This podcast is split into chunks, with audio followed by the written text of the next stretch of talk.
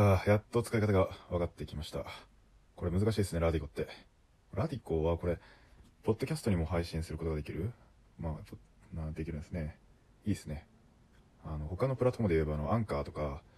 あとは、アンカーしか出てこなかったけど、他にもこう、音声配信の、その、ソフトウェアサービス、ウェブサービス、アプリ、えいくつかあったと思うんですけど、何使おうかなとか、もしくは自分でやろうかなみたいな感じのことを、うだうだうだうだうだうだうだうだ思ってたら、えー始められなかったんですけど、友達が、あの、ラジオ？というか、まあ、このラディコで配信してて、あの、音声を少し変えられる、えー機能があるみたいで、あと倍速にしたり、あ、これぐらいでいいなら、やりたいなと思ったので、早速始めてみました。自分の声をその、直接聞く、録音した声を聞くっていうのは非常にこう不快なことなので、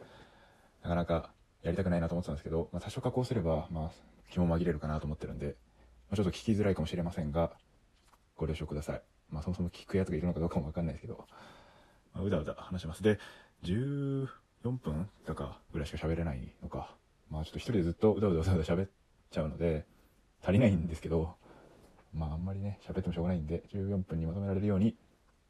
喋ろうかなと思います。そうですね。初回なんで何を喋ろうかなと思うと、まあ、やっぱラジオ、ラジオというかこの音声メディアの消費状況についてちょっと話そうかなと思います。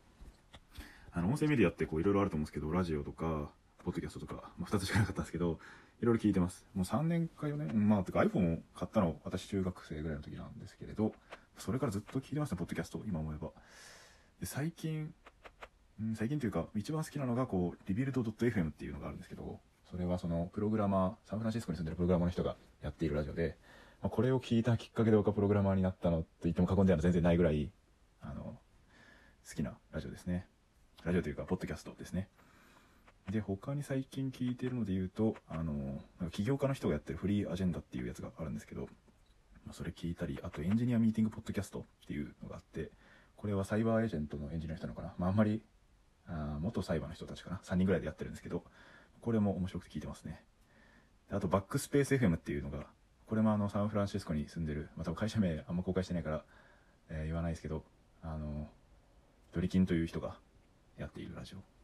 これはもう最近あんま聞いてないですけど、聞いてますね。まあだからそういうテクノロジースト、プログラマー、エンジニア、なんかそういう人がやってるラジオを聞きかじったり、あとはまあ IT 業界の人たちのラジオ聞いてますかね。あと、ニャニャニャラジオっていうのがあってですね、これも、あの、これは東大の女子学生の人だったのけど、最近は多分 Google に入社している人が、あの最近、最近というかの復活してこのニャニャニャラジオっていうのを、前ちょっと更新が滞ってたんですけど、それで最近ちょっと嬉しかったりしましたね。これ、今紹介したやつ全部その、Apple Podcast っていうアプリ、ないしこう、まあ、ググったりすれば見つかると思うんで、なんか興味があるやつがあれば。そもそもあんま説明してないから興味あるかどうかもちょっとわかんないと思うんですけど、まあ、えー、やってみてください。うん。あ、そうですね。あとラジオで言うとこう、J、ん？ハング、なんでしたっけ ?J-Wave のこうラジオとか、聞いたりもしますけども、最近は全然ラジオの機器がないので、聞いてないですね。ラディコとかも、もう、アンインストールしちゃいました。だから、もっぱらポッドキャストで消費してますね、音声メディアは。うん。その外国の方ではあの盛り上がりを見せてるらしくて、ポッドキャストが、その、なんていうかな、ドラマ仕立てというか、あの、そういう殺人、あるじゃないですか、その海外ドラマって大体刑事が出てきて、あの、殺人犯が出てきて、そいつを捕まえるみたいな、あたまにゾンビができてみたいな、あまりにもちょっと典型的すぎるかもしれないですけど、そういう、えーテンプレ的なのがあると思うんですけど、そういうのをこうやった、シリアルだっけな、そういうラジオがあって、それが非常に、まあ、バズというか、受けたらしくて、まあ、たくさんの人が聞いてるらしいですね。うん、まあでも英語を聞き取る能力は あまりない、あまりないというかほとんどないので、ちょっと聞けないんですけど、いつか聞けるようになりたいですね。まあそういうのもあって、こう、バイリンガルニュースっていう、これもまたポッドキャストなんですけど、多分 Apple Podcast では一番聞かれてるんじゃないかな。これは名前の通り、あの、バイリンガル会話形式っていう風に、えーあの、コンテンツの中で言ってるんですけど、要は、えー日本語と、で聞いたことを英語で返す。英語で聞いたことを日本語で返すというのをやるという番組ですね。まあこれも面白いですね。うん。扱ってるニュースの内容とか非常に面白くて、その、まあ SNS とか、えーっと、テレビとか、まあ見ないですけど、ほとんど。そういうのでは得られない、どっから見つけてくんだろうなみたいなニュースが結構あるので、あの、まあ興味のあるトピックがあればそれを見てみるのもいいんじゃないでしょうか。バイリンガルニュースを見て。うん。まあこれ紹介した人は止まらないですね。いくらでもあるんで、ほんとこういうのが。うん。音声メディア、いいと思います。で、なんでいいかっていうと、その、やっぱり、単位時間あたりに詰め込まれる情報量が多いとかって言っちゃうと、ちょっとキモいんですけど、あの、情報量多いですよね、音声って。で、あとその、文脈がすごい伝わりやすい。えー、どういうことかというと、その、Google 話してしまった。えっ、ー、と、あの、記事とかで、とか文章とかで伝えると、その、ある一文だけを取り正して、こう、炎上したりすると思うんですけど、まあ、あと、テレビだとか、あと切り取って流すとか。でも、こう、音声メディアっていうのは、その、あんま切り取って取り正しにくい、検索にも引っかかりにくいですし、あんまりこう、音声だけ切り取って、なんだろうな、あげつらうというか、石を投げるみたいなことできないので、いいなということを、その、さっき紹介したリビルド FM っていうホストの宮川さんっていう方がおっしゃってて、まあ確かにそうだなと思って、いつか、こう、音声メディアというか、音声配信をやってみたいなと思ってたんですけど、うん、できてよかったですね、今回。その理想としては一人でうだうだうだうだ喋っててもなんか気持ち悪いんで、こう、人と会話して、なんかその人の近況とか、その人が最近何興味持ってるとか、いうのを聞けたら一番いいんですけどね、それやってくれる人とか、まあ、いたら、なんとか、あの、環境整えてやるんで、うん、どうやってやるのがいいのかな、ディスコードとかでやるのがいいのかな、ちょっとまあ、検討しますけど、もしこれ聞いてる人で、僕と喋りたい人、こんな聞き方したら絶対誰も やってくれないですね。そうですね。な、な、なんだ、お金あげます、じゃあ。1000円ぐらいあげます。ペイペイを1000円ぐらいあげますので、出演してくれる人がいたら、お願いします。はい。ペイペイ1000円で勘弁してください。ちょっと、そんなにお金持ちじゃないんで。えー、っと、そうですね。1000円はちょっとやりすぎかな。500円ぐらいかな。14分なんで、これ1回。まあ、2回3回のわけで、これ収録できるのかちょっと仕様もよくわかってないんですけど、要相談させてください。お願いします。8分しかまだ喋ってないんだ。意外にいけるもんですね。うんうんうん。音声、メディアについて他に話すことあるかなうん。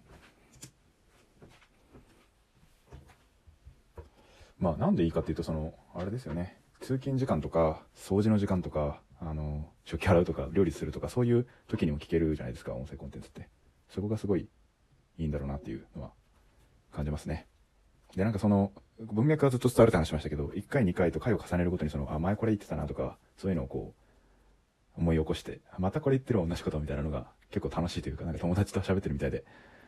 あの、いいですね。うん。まあ、その人との結びつきというか、その精神的近さがなんか近いような気がして、僕は好きですね、ポッドキャストすごい。うん。ポッドキャストというか音声での、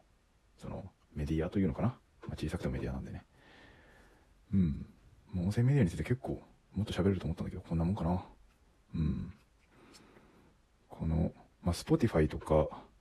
でも聞けるのか、ポッドキャストは。あと Google ポッドキャストとか。まあ、その、今、音声メディアアプリも群雄割拠してて、あと、ボイシーってやつもあるのかな。ちょっと、あんまり使ってないんですけど。まあ、ボイシーは確か、ポッドキャストは同時に配信できないのかできるのかわかんないですけど、ちょっと、下手なこと言えない。ちょっと、詳細調べてほしいというか、後で 調べますけど、あの、やっぱり、独自のその音声環境というか、このプラットフォームじゃないと聞けないとかそういうのはあんまり好きじゃなくて、その、まあ、ポッドキャストとかは結局 RSS の足というか、そういうプロトコルが、あの、あって動画配信そのものは、まあ、あんまり、こう、なんか、各々のサーバーでホストしたりすることができるので、そういう自由な、まあ、インターネット的というか、あの、プラットフォームに何人もかも握られることがないみたいな、そういう数少ないメディアに なりつつあるので、うん、いいと思いますね。なんか YouTube とかとは違うってことですね。YouTube は、の動画 YouTube にホストされるというか YouTube のサーバーに保存されるわけですけれど、まあ、あの、ラディコの場合はもちろんこのラディコのね、サーバーに保存されてているわけですけど、まあ別にラディコは私が選んでるんで、ラディコから別に変えようと思えば変えられるわけで、ポッドキャストであれば。まあそれは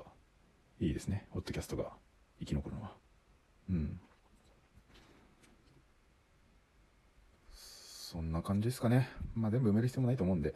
第1回目は音声メディアについてちょっと喋ってみました。